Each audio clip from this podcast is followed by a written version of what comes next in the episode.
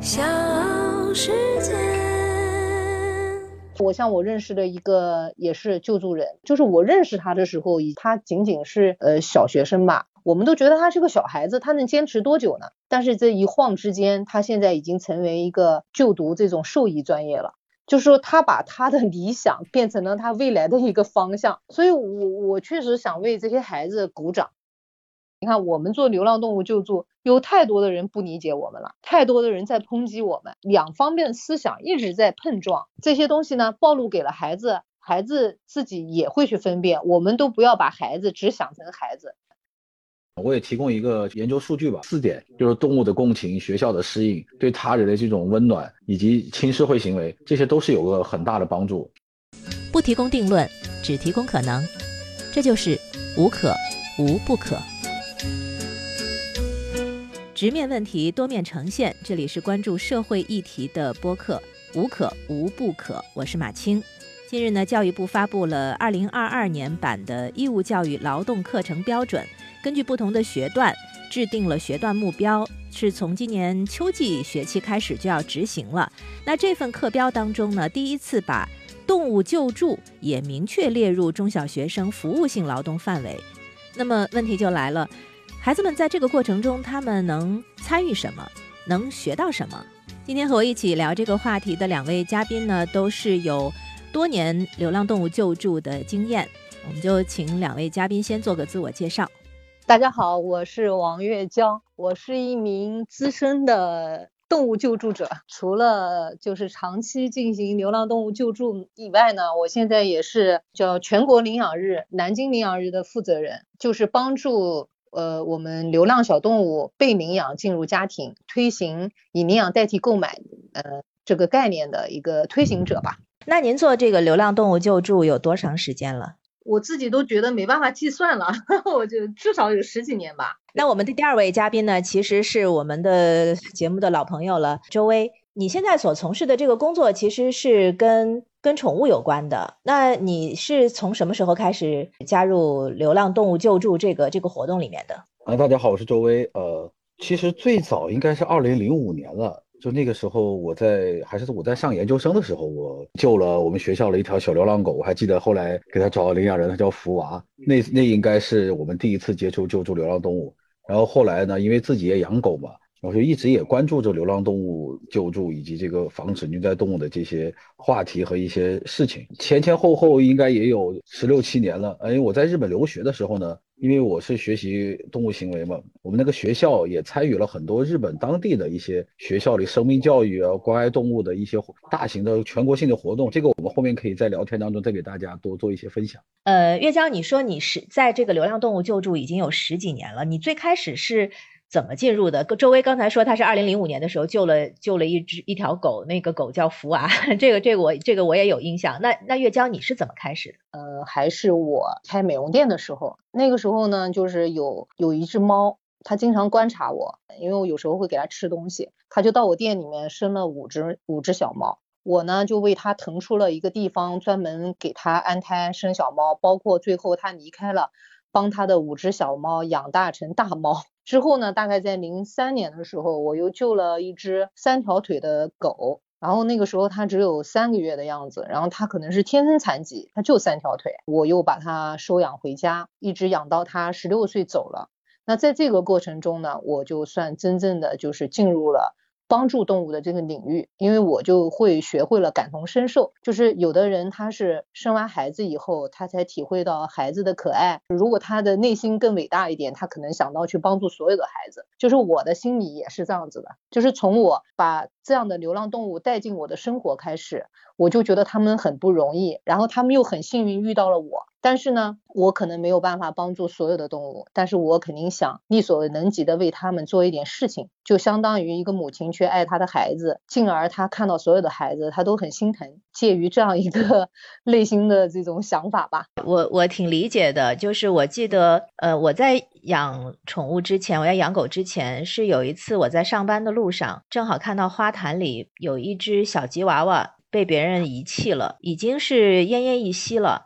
周围的一些同学，当时应该是戏校的同学，就在那儿围着看，说怎么办？我当时就说，要不这样吧，那边我记得有一个宠物医院，我说我打个车带着他去宠物医院看看，还能不能救？呃，后来发现。没有办法救了。宠物医生说，它其实被人扔在那个花坛里面，就应该是应该是不行了，所以被主人扔掉了。后来那个宠物医生就说可以安乐死，然后无害化处理，付了一百块钱给他安乐死。我我在那儿哭，我就很难过，很难过。就那个那件事情对我刺激还是蛮深的。嗯，我觉得你做的很对呀。他到他最后的这个阶段，他是得到了来自人类的关爱的。我觉得对我，我只能这么心理安慰，就是我他走的时候是我送别了他，也没有让他造成对环境造成危害嘛，因为他不知道是什么什么病，也是一个比较比较符合那个规范的一种处理方式啊。那些学生们我印象很深，就是就是戏校的学生嘛，就就是十几岁的孩子，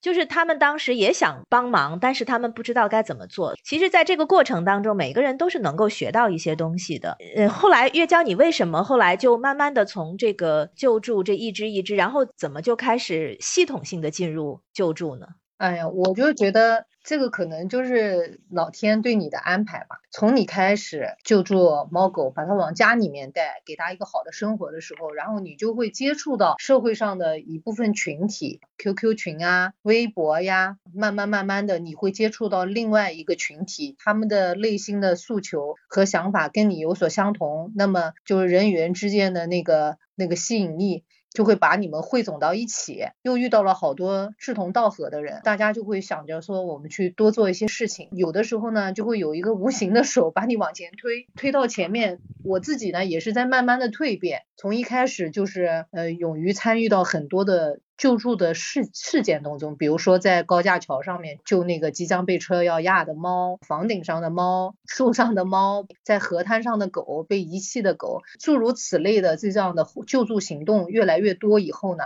然后我自己也开始了一系列的思考，我觉得就是我们这种群体呢，毕竟在整个人群中间，它还是属于。小数量的，你能救的猫狗能有多多呢？当然，我们不会因为自己力量的小渺小而选择不去做。但是呢，就是我会考虑更深层次的，就是我们是不是可以让流浪动物能进入到家庭？那么也就慢慢慢慢的就是到了现在，就是我在做呃领养日的一个推动，就是让更多的人知道这个平台，知道哦，我可以在这个平台上面能领养到我自己希望带回家的宠物。那这个过程呢？仿佛又是自然而然的产生的。据我所知的话，就是在国外呢，可能大部分的人想带一个动物回家的时候，他第一考虑的是领养，都会到收容所里面去领养一只狗带回家。领养不到自己想要的，可能会有购买的这种这种途径吧。教育部现在把这个为流浪动物救助站提供服务性劳动纳入劳动课程的标准。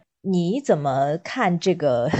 这样的一个变化呢？像我们家有一个亲戚，他就在美国，他就回国的时候，他就找到我，他说他想参与到我们领养日的一个义工活动，或者是基地，就是流浪动物基地的一个劳动上面。我就问他为什么呢？他说他们的那个大学里面要求的是有这么一项，所以国外是这样子的。那么现在国内他去推行这个呢，我觉得是一个非常非常好的事情。在教育孩子的过程中呢，我们以前就是大部分的父母更看重的是孩子的学习成绩，但是确实就是一个孩子的未来呢，更多的我觉得不是一个成绩的高低，应该是他的品德的高低，可能对于他未来的发展可能更好。但是一个孩子的品德应该是从小就开始教育。呃，我也知道现在最小的虐杀动物的一个参与者只有十岁，所以说呢，他现在呢，教育部呢这个举动呢。也是提高了孩子的一个对生命的一个一个尊重和认认知吧，让他们就是尊重别的生命，也同样尊重自己的生命的这个举措啊，确实我觉得挺好，挺好的。就品德、生命教育，那你觉得他们能够介入到哪一些具体的环节里面？我我看可以分成两块儿，呃，一块儿呢就是救助站吧，现在南京也有很多收容动物的救助站，从我们官方的流浪狗的一个留检所，然后包括到民办的一些个人的一个救助者开办的这些救助小院，都是可以在学校或者是在公益组织的带领下进入这个就是这个基地啊，或者是小院里面。那么他们进去以后呢，因为流浪动物呢，对于他们来讲还是比较新鲜的。那我建议先从就是打扫卫生啊，呃，先从比如说他们可以捐出自己的一些零食，捐出自己的一些衣物，呃，来培养对对这个动物的这种爱的意识。另外，如果可以自己动手的话呢，没有养过猫狗的，对猫狗不够熟悉的，那么我觉得可以去打扫打扫卫生啊。清扫一些犬舍啊，帮动物替换一些清水和食物，这个都可以。那么如果家里面有宠物，有一定经验的孩子，另外呢，他的年龄也不是特别的小的情况下，那么我们可以让救助站选出一些比较温和的动物，他们可以去陪伴动物玩耍，抚慰流浪动物。另外可以帮他们梳毛，甚至可以帮他们洗澡，我觉得这些都是可行的，在保证孩子的安全的情况下，呃，可以去跟动物去接触嘛。周薇，你已经沉默了很久了。呃，我觉得其实就是在国外吧，像做动物辅助教育，呃，就是就是 animal assistant education 这个概念，其实提出了已经很长时间了。就是他们有各种各样的方式，就是就是通过与动物接触，又来对孩子进行一种生命的教育。日本可能是比较少数的，就是他会在学校里面专门豢养一些小动物，比如说小鸽子啊、小鸡啊、小狗啊等等小兔子，让孩子通过照顾动物来来学习更多的就是一种共情能力吧。像我们从心理学角度来讲，其实人的不断的社会化、不断的发展，其实更重要的就是成为一个社会当中有益于这个社会的一个存在。那这其中很重要一点就是你要对生命。有一种有一种敬畏，有一种共情，对他人呢痛苦，对这些小他其他生命的他们的喜怒哀乐，你有一个感受的能力。像我们像刚才月娇姐讲的，就是我们说一些虐待动物的孩子也好，成人也好，或者是甚至一些更严重的犯罪，现在都有科学研究发现，他们的这个共情能力，有些是先天性的，就一些大脑气质性的问题，有些也是因为后天成长环境。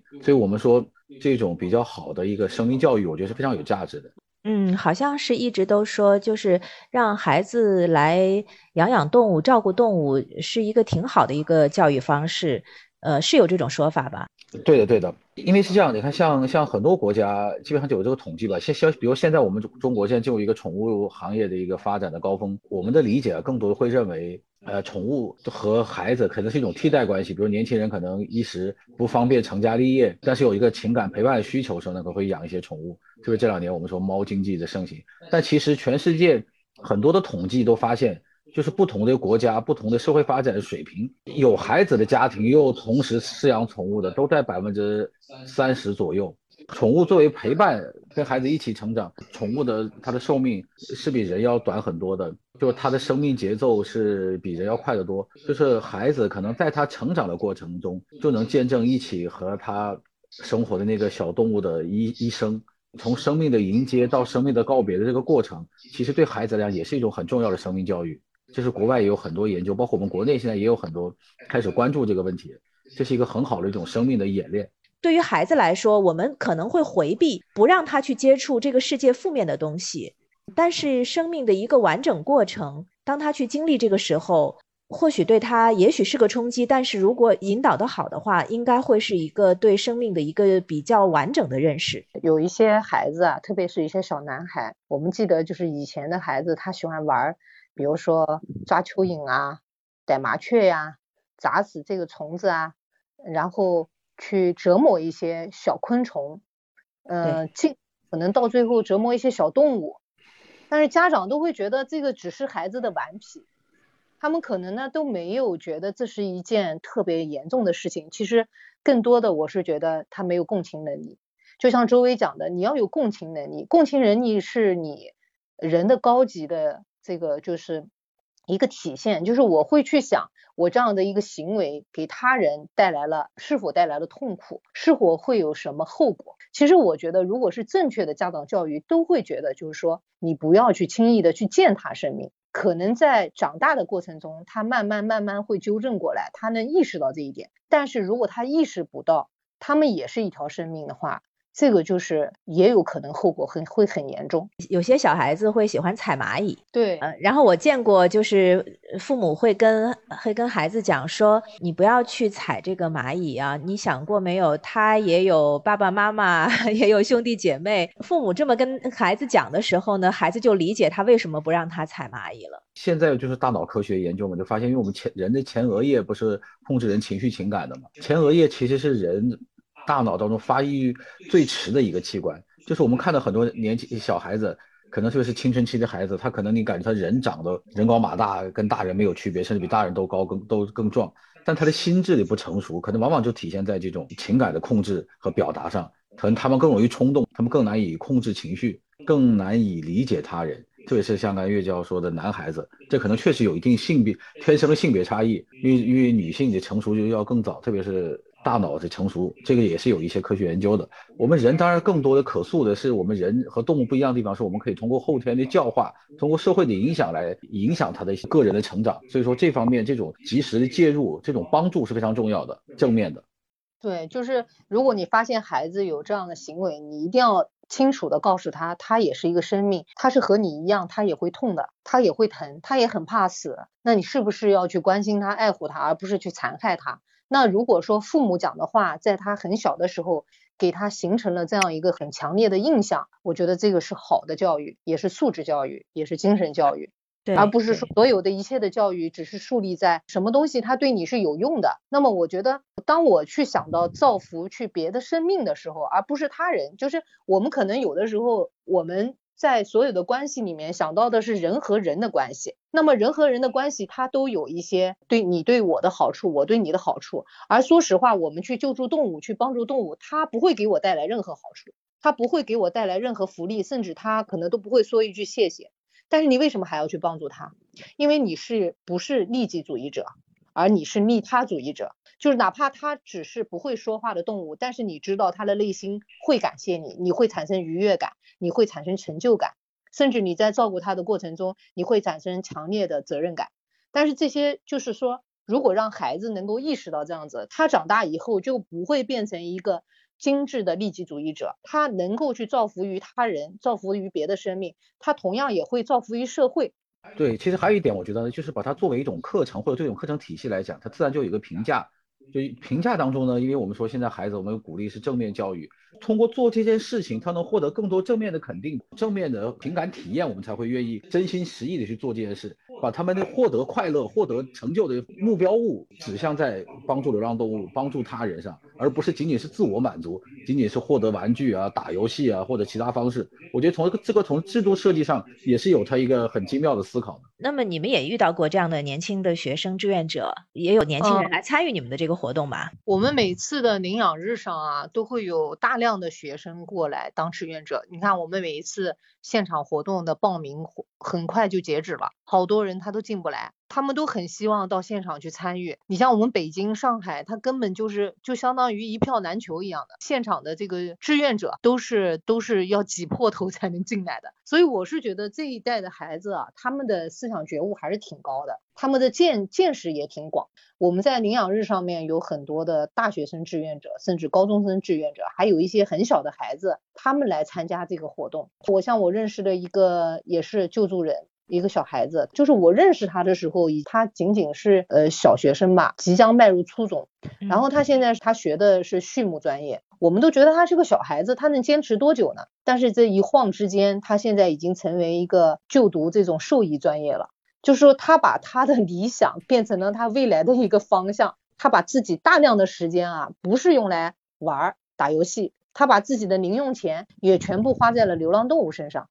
而且他还大量的去帮助流浪动物找家，他去运用一些抖音啊，用一些小红书呀，去写一些东西，他坚持了这么久，所以我我确实想为这些孩子鼓掌。然后他的妈妈是个医生，但是他没有选择做人的医生，他选择了做动物的医生，未来会把这个路还会走很久，对自己规划挺好，而且他的这个方向绝对不是为了说我有一个好的前途。我为了以后有一个特别体面的工作和收入和受受到社会的尊敬，他不是的，他就是说我现在做这个，我是为了将来更好的帮助动物，所以这一点呢，就从这个孩子身上，我觉得看到了很大的一个希望。那么现在你看，我们有很多的这些呃参加我们领养日现场活动的这些小的救助人啊，包括大学生，他们通过义卖，通过做一些卡片，做一些环保袋。做一些小雕塑，然后到我们现场去义卖，然后把这个钱再拿出来去帮助他们校园里面的这个流浪动物，呃，猫做绝育啊，包括帮他们治病啊，所以确实是很多的孩子接受到了我们的信号，并且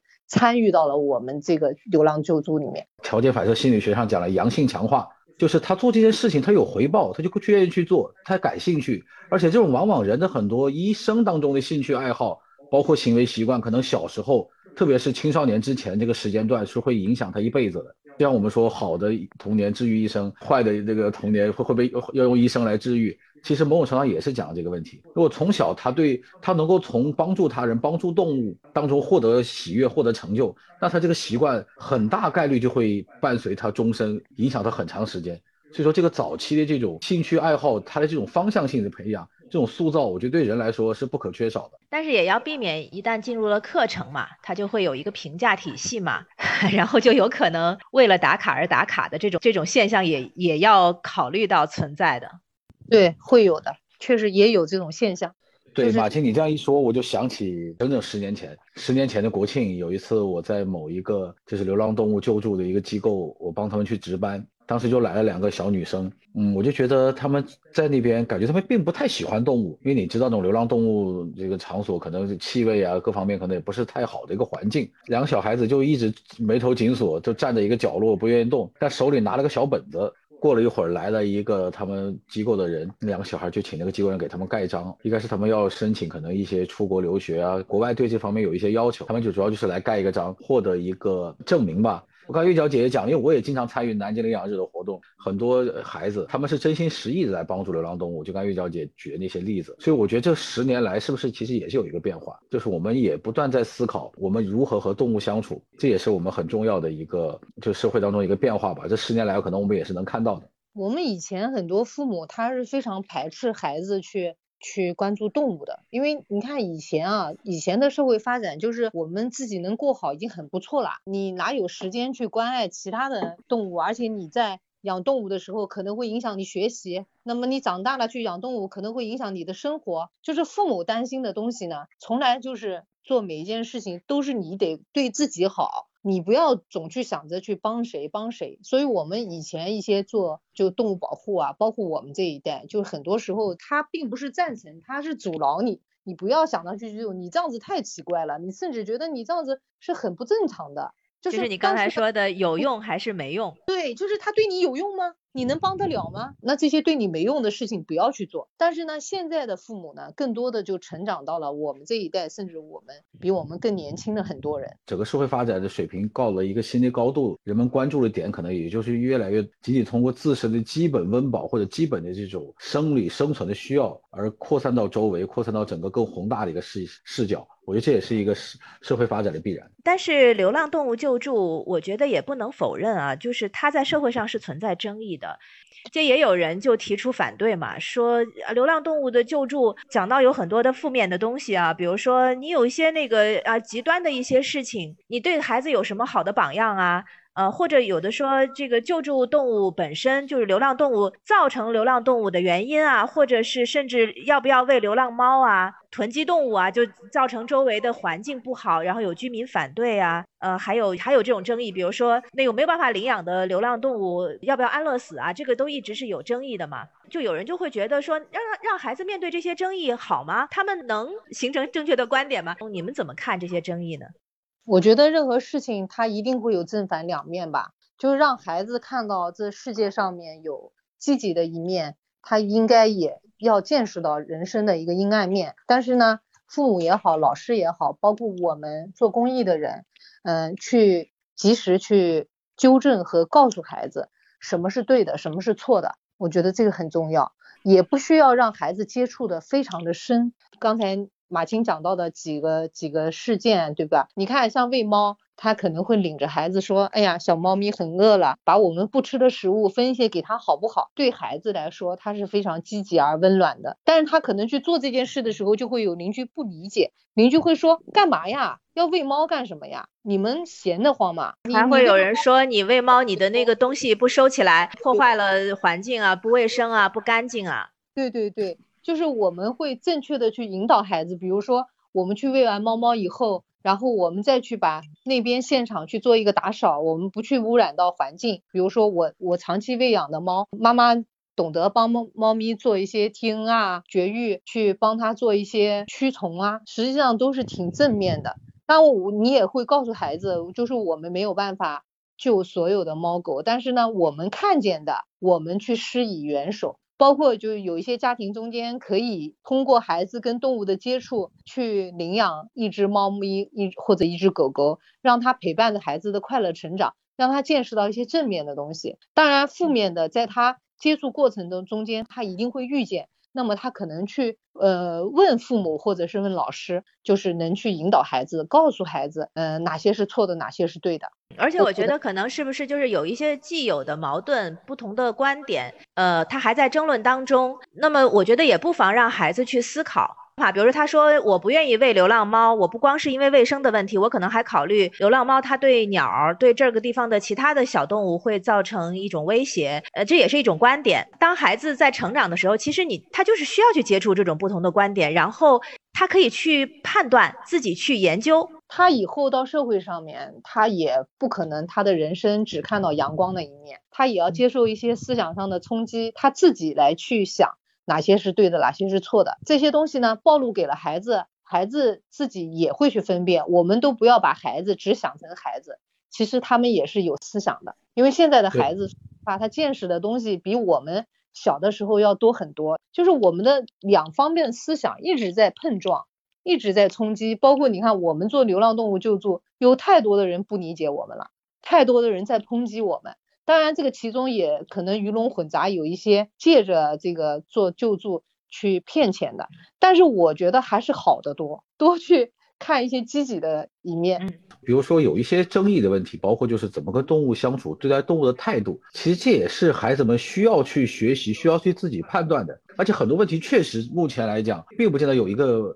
不可以讨论、不可以碰撞的标准答案。比如刚刚说流浪猫的问题，可能确实从不同的角度，它得到不同的答案。这些答案都不一定是绝对谁对谁错。孩子们对于这些不同的观点有一个接触，给他们一种自己判断、自己分析的能力，这其实也是个很好的逻辑思维能力的培养。就是我们接受不同的信息以后，甚至不同的观点以后，我们怎么从这些观点当中理出一个我们自己看待世世界、自己解决问题的一个行为方式和一种逻辑框架？我觉得这也是非常重要的。呃，两位对孩子们在这个过程当中还可以学到什么？还有什么补充吗？他们可以学会照顾除他自己以外的群体，培养他的劳动意识。可能就是以往我们在家庭中间都是围绕着孩子转，那么孩子他会觉得哇，我也去围绕着一个比我弱小的生命去转，那我比他强大，我去照顾他，让他养成一个主动的劳动的这样的一个意识，而且也会同情和关爱。其他的弱势群体，我觉得这个可能是他劳动之外的一个收获。我也提供一个，就是一个研研究研究数据吧。日本的一个一些学者对他们日本国内这种中小学的这种生命教育它的效果的一个调查，就几个维度嘛。就一个刚才玉娇姐说的，就是对对动物其他动物的共情能力是提高的，还有学校适应的能力。就其实当然就说这种劳动也好，通过这种活动，更多的和其他同学实实在在的接触、协作配合，也是能提高他们对这种学校生活、对这种集体生活的一个更多的一个这种适应能。第三个还有一个比较重要，就是对他人的这种温暖，就就对他人的这种友善，就刚才玉娇姐也讲了。这个也是很重要的，还有一个就是亲社会的一种行为，像我们说，就我们经常提到一个词叫反社会人格或者反社会行为，对吧？但是反过来，这个它的一个反义词就是亲社会行为，遵纪守法、尊老爱幼、不恃强凌弱、不以大欺小、不危济困。像这些就是亲社会行为，我们做一个能够有益于这个社会的事情，做一个这样的人。所以这四点就是动物的共情、学校的适应、对他人的这种温暖，以及亲社会行为，这些都是有个很大的帮助。还有一些孩子他可能孤独，就是独生子女带来的弊端，我们大家好多都看到了，对吧？然后呢，他的那个就是跟动物接触的过程中，他的思想上的压力会减轻，给学习给他带来的一些压力也会减轻。我觉得可能减轻孩子的这个。抑郁啊、孤独啊、自闭啊，这些对他精神上的一个疗法吧。以前的家长都会说你要学习，你要学习。那现在你看教育部也是告诉大家要减负，让孩子更多的把一些注意力除了在学习上面抽出来到别的事情上去。那么别的事情上面可能有体育，可能呃有一些就是社会性的一些行为让他们去参与。跟别人共建的过程中间，去减少了他反社会这个行为的一个一个一个因素，可能他更多的会变得温暖、自信、阳光。非常感谢两位，那今天就到这儿吧。好的，谢谢。好的，谢谢大家，再见。嗯，谢谢，再见。谢谢，再见。